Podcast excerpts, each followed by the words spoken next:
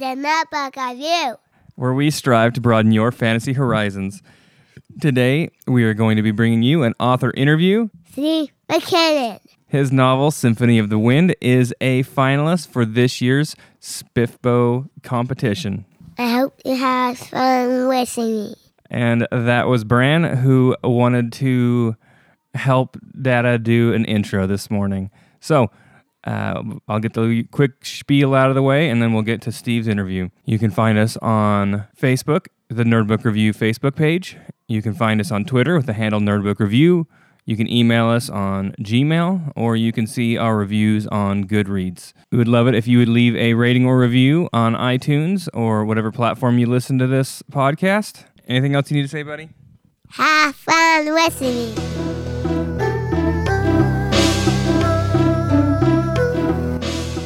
The NerdBook Review is happy to welcome Steve McKinnon, the author of Symphony of the Wind and Boldly Going Nowhere, a book that we'll have to make sure we talk about. Stephen, how are you doing today? I am very well, Cameron. Thank you for inviting me on, and I'm glad we got to sit down and do this. We've been talking about it for a while, so I think we're both excited to plow on, though. Yeah. And like I said, like I said earlier, sorry it took so long to get there. Things just got crazy for me this year. Life happens. Don't sweat it. Yeah. So, Steve, can you tell us a little bit about yourself and your background? Sure. Okay. You can probably tell from my accent that I'm from Scotland. So I live in Glasgow, which isn't the capital of Scotland, but it might as well be. Sorry to anyone listening from Edinburgh. So I work at the University of Glasgow School of Law. That's my day job. I'm an advising support administrator. So I'll have a lot of students come to me, mostly to sort things out with their curriculum, but often I'm the first point of contact if there's a mental health issue or something deeply personal going on that they think might affect their studies. So I'll get the ball rolling and helping them resolve that. So it's very customer facing, it's good, and it's very rewarding. How did you get started with that then? Because I know your background's in creative writing, correct?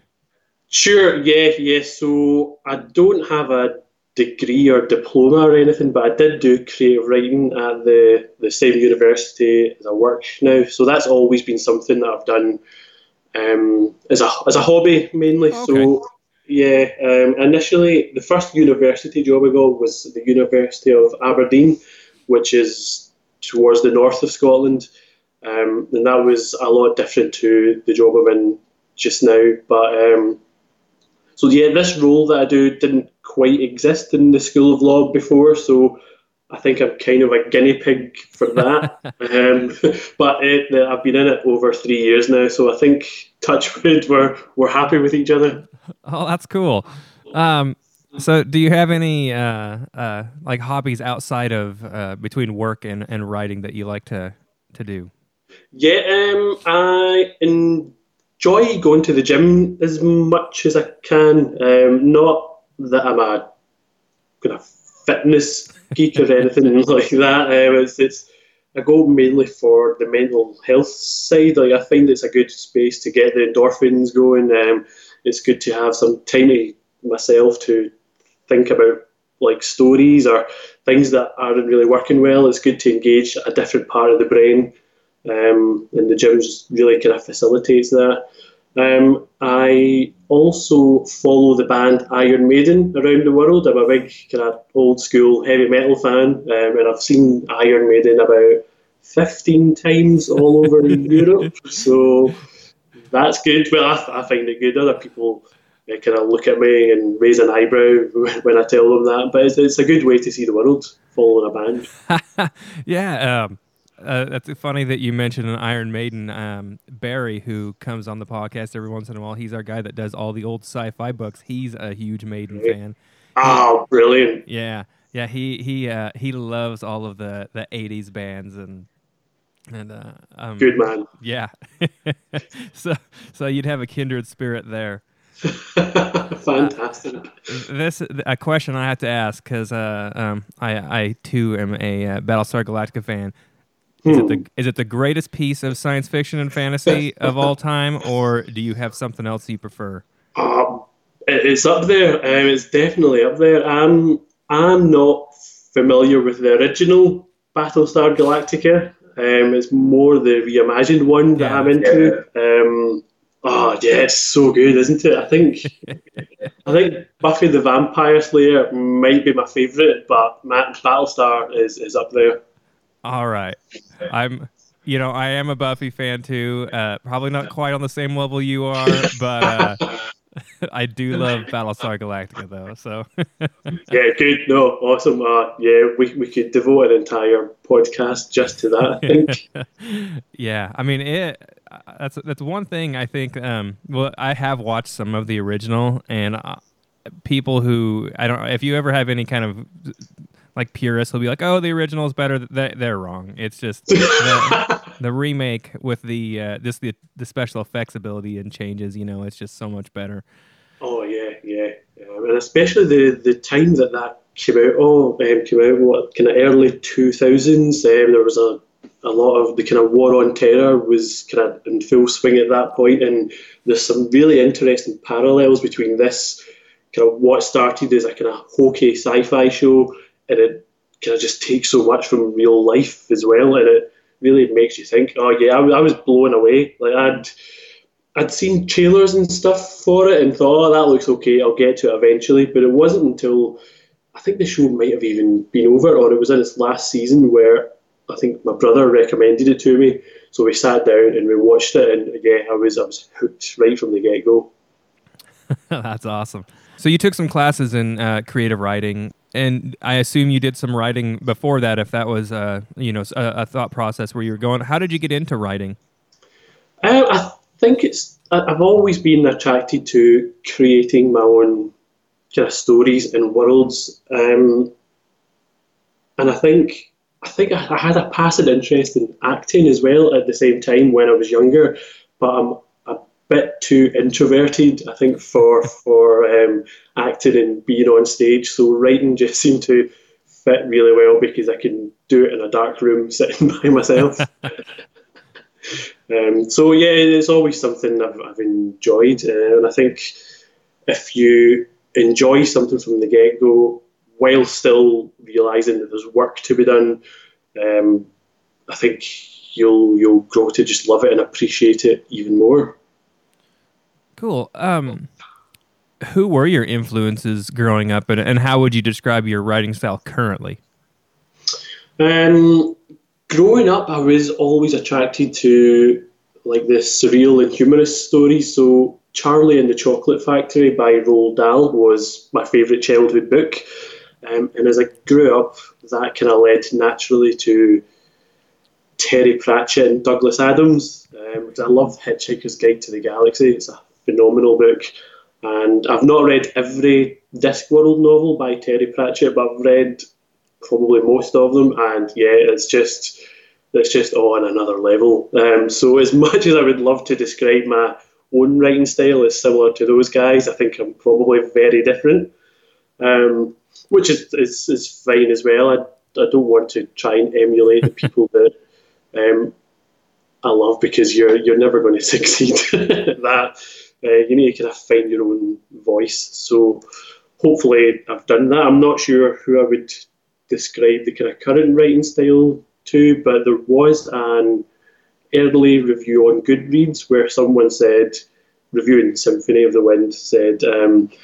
But the writer doesn't do anything fancy in a good way. So that's a compliment. I'm hoping that's something that remains true. But sorry.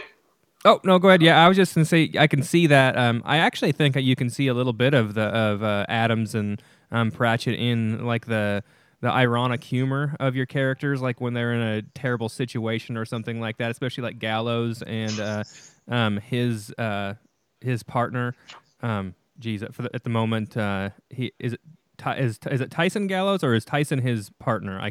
Tyson Gallows, okay, and Damien Fieri. So they're the bounty hunter characters. There we are. Yeah, sorry, it's been a few months since I've read the book. So, but yeah, so I think that the relationship maybe between Damien and Tyson is you can see that like that dry, that ironic humor that they have maybe in there. Yeah.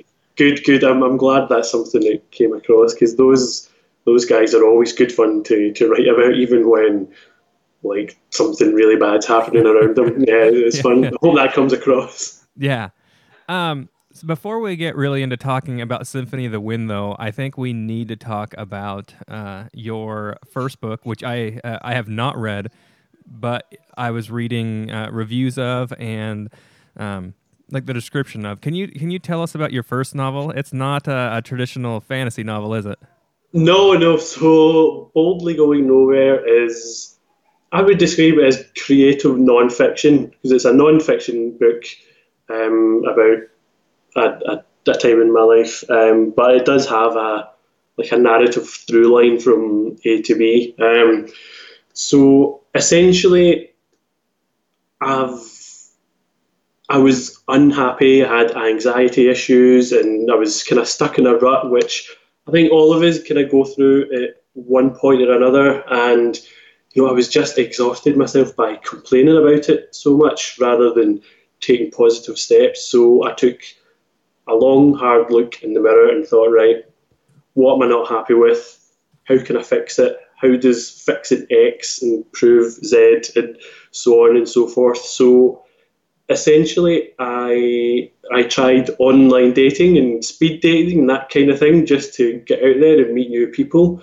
I did a bit more travelling, again, following Iron Maiden into like Sweden and Norway, which is always good.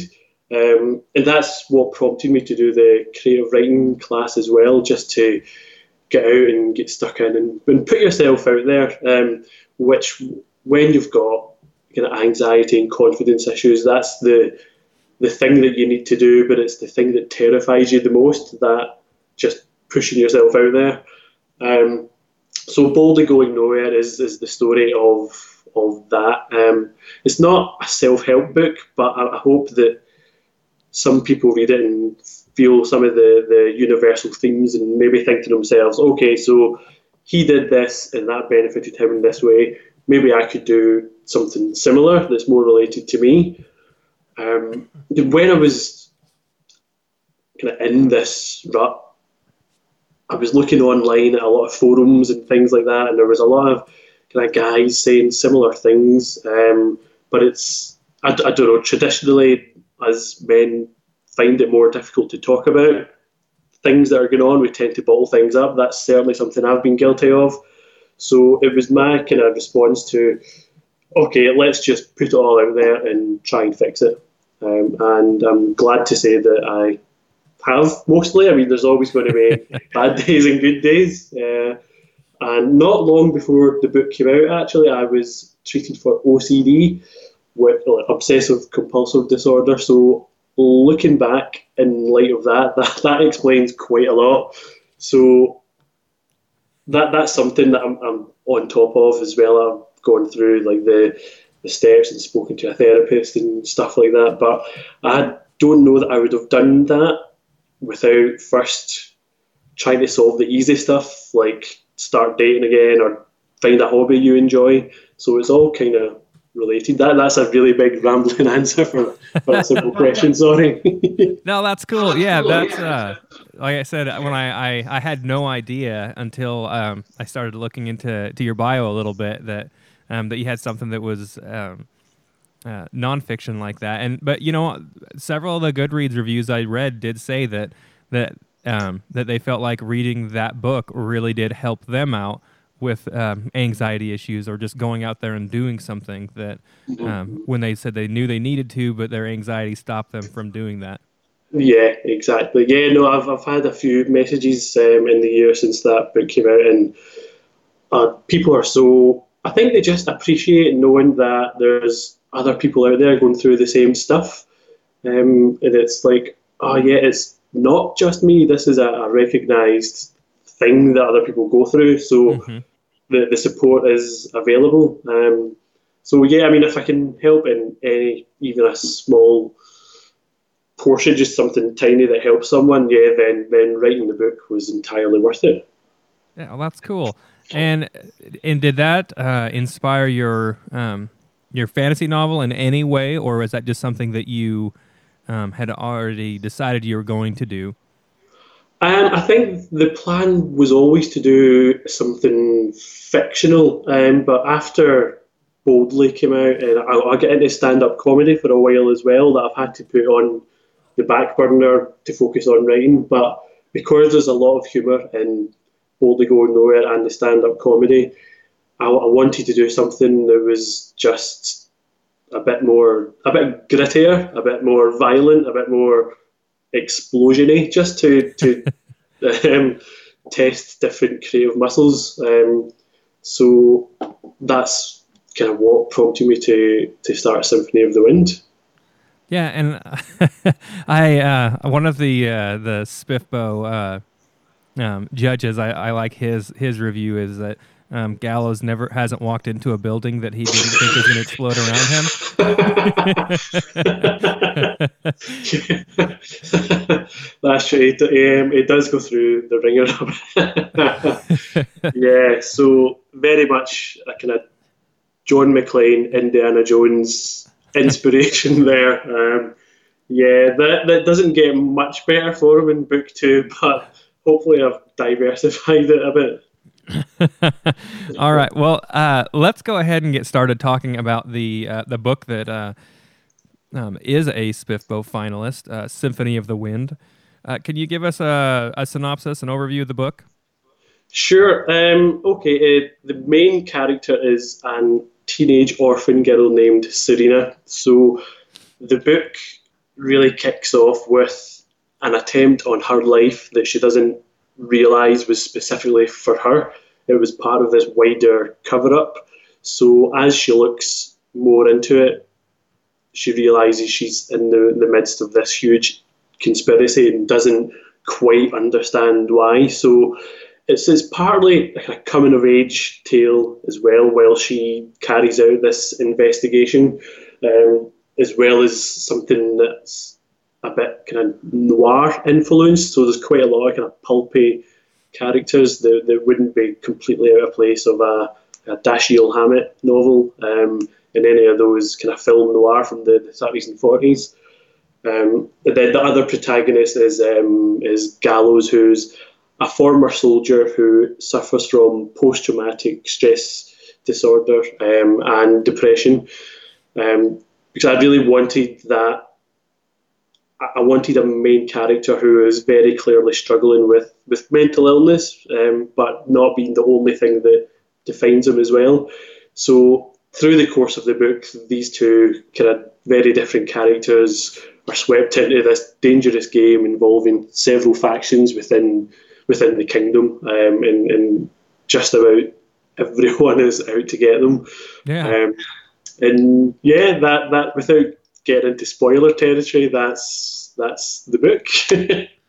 Awesome. I mentioned already when we were first just kind of getting into the intro, is that it really has some impressive world building, and I'm the kind of reader that I drone on about this constantly, that I have a good book is basically like a movie in my mind. I don't necessarily remember specific words on a page while I'm reading, and you definitely achieve that with this novel. What kind of, background writing did you do for the world building, or was it something that you just winged it and it came out this way eventually? At first, it was definitely winged, just those first few chapters. I wanted to see if I could write something fictional and fantastical. Then once the wheel started turning, I was thinking, okay, so I want this kind of corrupt city where it's kind of miserable, there's people dying of thirst every day, but the other side of it is that there's still beauty to be found. Terry Pratchett's Discworld novels, like Ankh-Morpork, is this huge bustling fantastical version of London, and a lot of the time the characters say, we don't know how Ankh-Morpork works, it just does. Sometimes it feels like it shouldn't. We've got this benevolent dictator, but this is the best our city's ever been. So I wanted to incorporate some of that. Like, it's it's patriotic for someone to both love where they're from and disparage it at every opportunity. So that was the jumping off point. And when I thought, well, if water is such a scarce resource, how does that work in the background? How do they get their water? Where does it come from? So that's where the idea for rain catchers came, who collect water created from thunderstorms made by artificial technology. So there was once this kind of very basic resource need, and then on the other hand was this kind of advanced technological side of it. So using those 2 points, the rest of the world building kind of came somewhere in the middle. I was like, well, if I've got this, it stands to reason that I've got airships that are fueled as opposed to just lifted by air, like in the kind of initial stages where real world airships were propelled by. So I had that as my sandbox to work within, and then a lot of it just kind of sprung from that. I did read up on, have you seen the movie Casablanca? It's been a long, long time. I think I had a film class in high school, and that would have been the last time that I would have watched it. Probably, yeah. So that is a kind of neutral state within World War II where people from both sides of the war kind of live and cohabit, and I really enjoyed the idea of having this kind of place where nobody necessarily was from there, but because they were outcasts from everywhere else, they just automatically belong. And I thought there was something kind of really fun and interesting to write about there. So there's lots of kind of people from all walks of life in Symphony of the Wind based from that, with their own viewpoints, their own histories and their own stories. And half the fun of writing it was just discovering what that was all about without thinking too hard about it. Yeah, and like you mentioned that the technology. So I guess this is fantasy, it's more of like a steampunk. Is that what you? I mean, but it's not. I guess it's not really a traditional steampunk either, like you think of with the crazy constructs. What would you describe this genre-wise? I tend to just go with epic fantasy to keep it broad and simple, but if people want to call it steampunk, I'm perfectly okay with that as well. It definitely borrows some of the aesthetic from steampunk, I think. There's a series called Tales of the Ketty Jay by Chris Wooding, which I love, and I've heard that been described as steampunk, but when I read it, I didn't automatically think that. So I think it's a nebulous enough term that calling something steampunk doesn't necessarily pigeonhole it into this small thing. So yeah, I'm more than happy with people calling it that as well. Yeah, when I think steampunk, I think like I kind of actually tend to think of it a little bit more in a narrow way than what yours is. But yeah, so you have a city, like you said, that is pretty dysfunctional after basically, I guess the easiest real world term is that they basically had a crazy mustard gas bomb of some sort. That's, I mean, far worse than that affected their water sources. Yeah, after, exactly. The last war. And so you kind of have that level of technology, but then you throw in the airships and the more fantastical, and that's maybe where the steampunk type of thought comes in. Sure. With the people do have guns, generally pretty low magic. For the most part, you're not going to have a ton of people, wizards rolling around with that. But you said that you kind of do a mix between planning and winging it. How did you come up with the large cast of characters that you have? That's a very good question. So the central theme of the novel is a life without hope isn't life at all. So that's probably exemplified more in Gallows than anyone else. So when it came to fleshing out the supporting cast as it was, I thought, well, how do they fit into this theme? So Gallows' partner, Damien, who has secrets of his own, so on the surface, he's a kind of well-to-do, very, very polite kind of gentleman who has this kind of dark side as well. So he kind of masks his fears and hopes, whereas Gallows wears them on his sleeve a bit more. He tries to...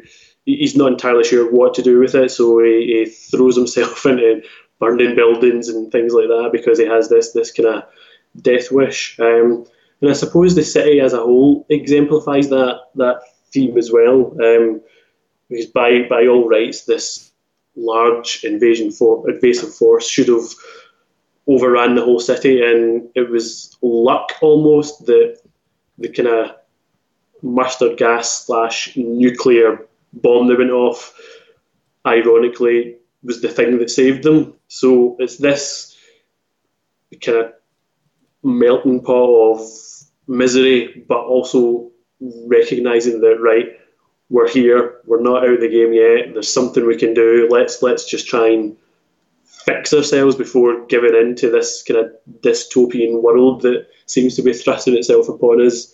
So all the characters exemplify that in one way or another. Like there's the airship captain we meet at the beginning, Serena's boss, who's kind of a bit hardened as well, but he recognises that there's still beauty in the simple things of life, like stealing a drink that he's not supposed to do, or he found love in Tierra, who herself has kind of gone through the ringer a bit. So it's like a flower blooming in a dark cave is probably the most kind of cheesy, poetic way I can put it. That as dark as things can get, there's always hope. And sometimes it's just having to have that realisation and work a bit hard to try and find it, which isn't a million miles away from Boldly Going Nowhere now that I say it out loud, actually.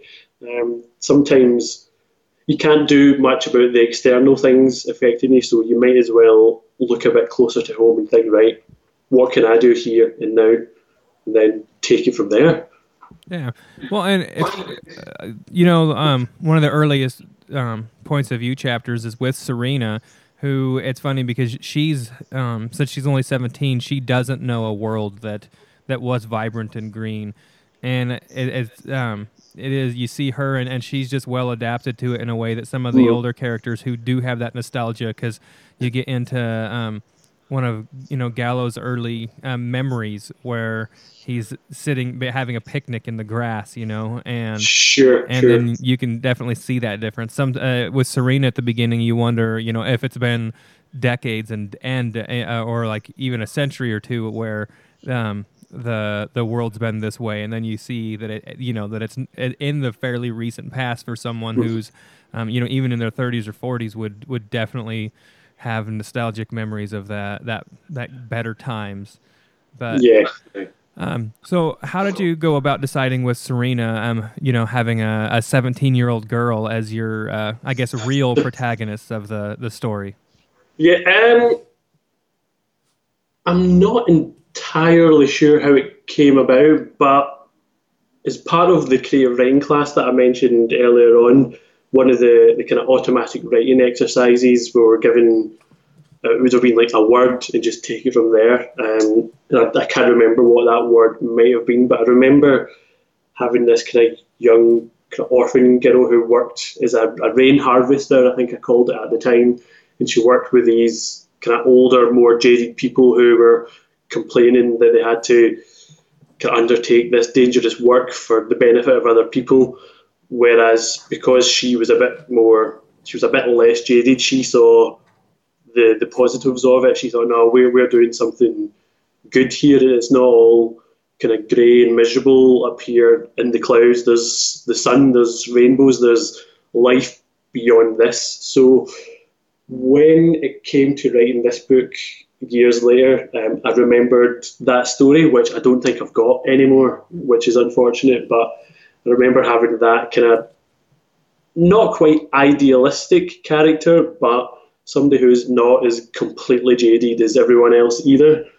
And I thought that would be a good balance to some of the more miserable characters. And it's a character who is just fun to write about. I mean, she kind of came from that initial kind of first chapter, she's sprung, fully formed.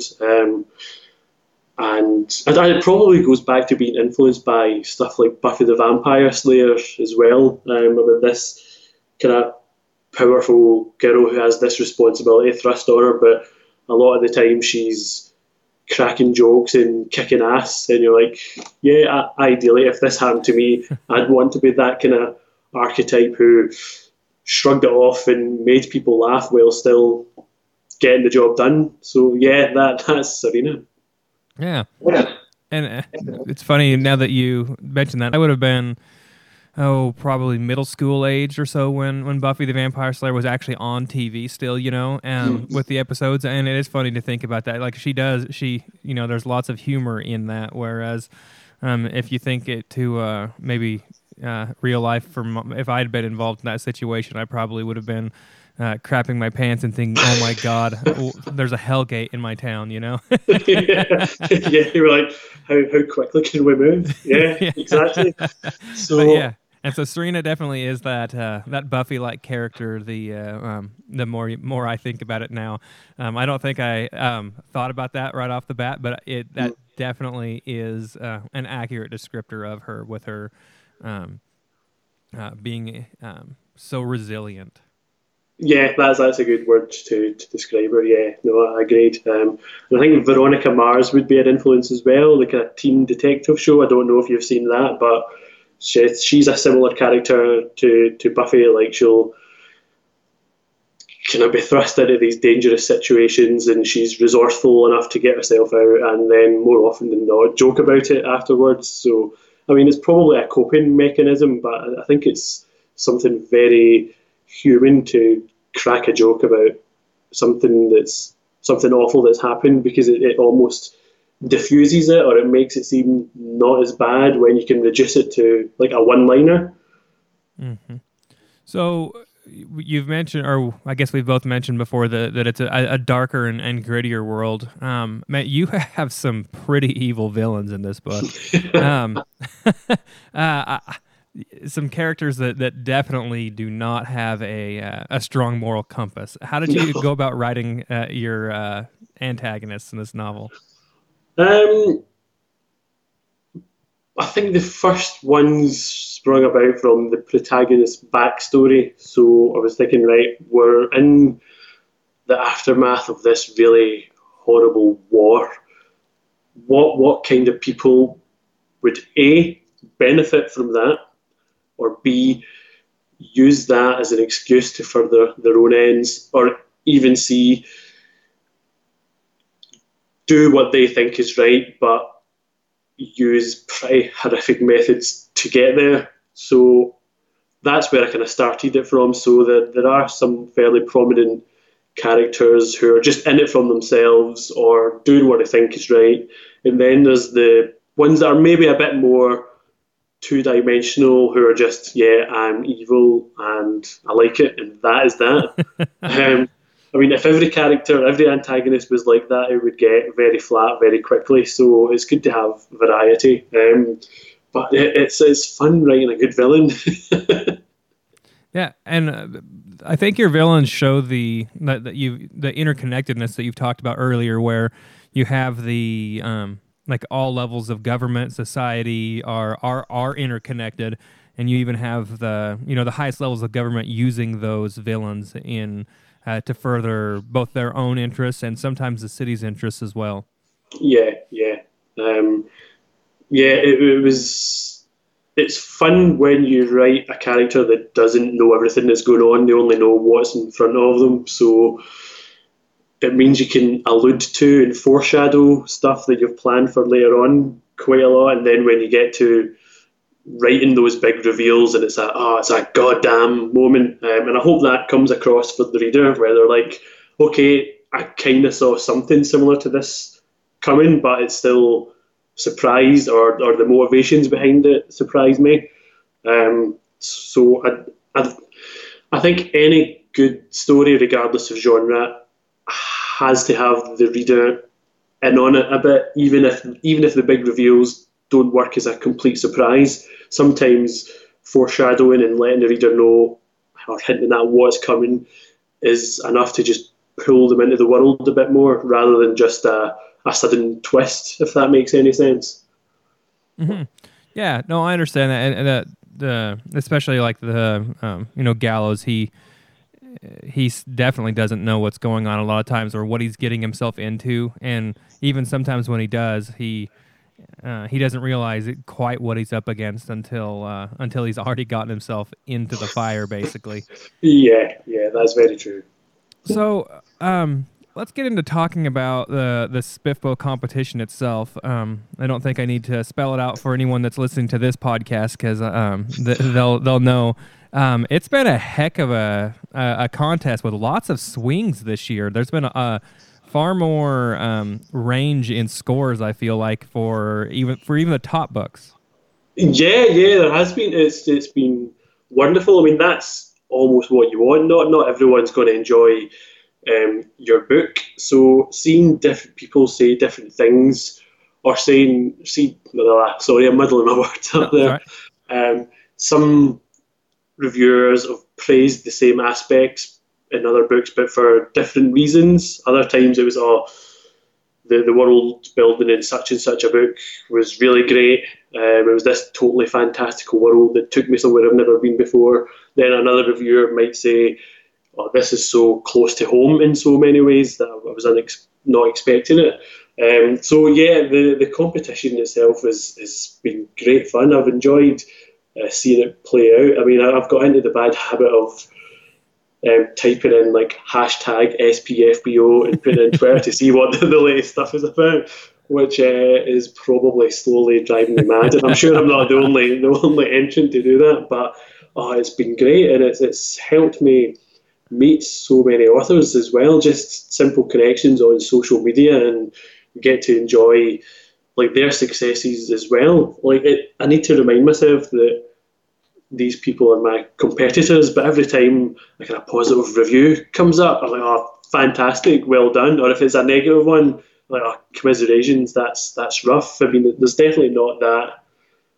You don't feel good when somebody scores less than you, kind of thing, which speaks volumes about the competition and the camaraderie behind it. I mean, I think regardless of who ends up winning, it's a victory for everybody in the community as a whole.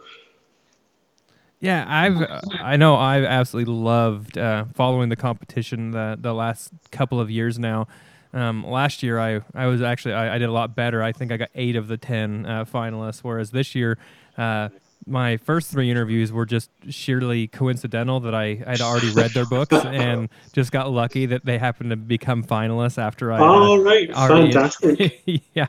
So, but I think that one thing, like I said, with the range though, I know Rob Hayes mentioned the other day that he did get one 4-star review during his, or 4 out of 10 on his, but I feel it seems like this year has been there's been a lot more of a range though, where some of the different bloggers have one will give you a 10 and the other one will give you a 4. It has been. I don't know if it's just the change in bloggers or what it is this year, but I know you were in first place until your last rating came out and it dropped you all the way to 4th. Yeah, but that's all right. That happens. No book is going to please everyone. And in a weird way, I feel like there's a weight off my shoulders because it's almost like it's released the pressure. I mean, there's always that, like, someone is going to dislike the book. I would rather have that happen than spend time kind of fretting over it and thinking about it, thinking, oh God, what if such and such doesn't like it? So it's positive in that sense. So yeah, I mean, you can't really ask for anything more than someone's honesty. And yeah, Rob did say that his victory did yield a 4 out of 10 review as well. So yeah, you're never going to please everyone, which is fine. It's okay. Yeah. I guess since you're obviously in a self-published blog here, or blog off there, what has your publishing experience been like? Did you go right off the bat self-publish with this, or did you try the query system? I knew I would be self-publishing Symphony of the Wind right off the bat because I like having control. I like the freedom that gives, and I also like to get in touch with like readers. So I've got a mailing list, and one of the things I try and talk about in that is how indie publishing in particular kind of breaks down the barriers between author and reader. But that's not to say I don't enjoy traditionally published books. Of course I do. I think there's room in the industry for all of us. But yeah, you know, it's been indie publishing's been a great experience so far, and I've been reading up a lot on the marketing side of things. Like, there's a thriller writer in the UK called Mark Dawson, and he a few years back put a self-publishing course together that is so good and worth every penny. Like, any question you could ever have is in this course, and it gets you access to like a wide group of other indie authors, which just promotes the community side of self-publishing even more. So yeah, I've got no regrets. I mean, if I write a book and think, actually, this one I think is better traditionally published for whatever reasons, then I don't have any issues with trying to go that route as well. Well, that's cool. You know, and I don't know, I think that at this stage in the game, it seems like a lot of people who are traditionally published, if you're not that big name, you're not getting pushed widely anyways, and you're going to have to do just about as much work on your own as a self-published person would.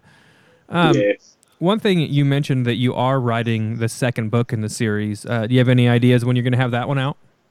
Yeah, so that's pretty much finished. I'm waiting on some feedback from beta readers. I've got one reader, the author Travis M. Riddle, who was in this year's SPFBO as well. So he read it. He read it in about 4 days and sent me some comprehensive feedback that was mercifully mostly positive, with a lot fewer issues than I thought. So that was good. So I'm looking forward, now that I've spent about a month from typing the end to sending it to these advanced readers, it's good to go back into with a bit of a fresher experience.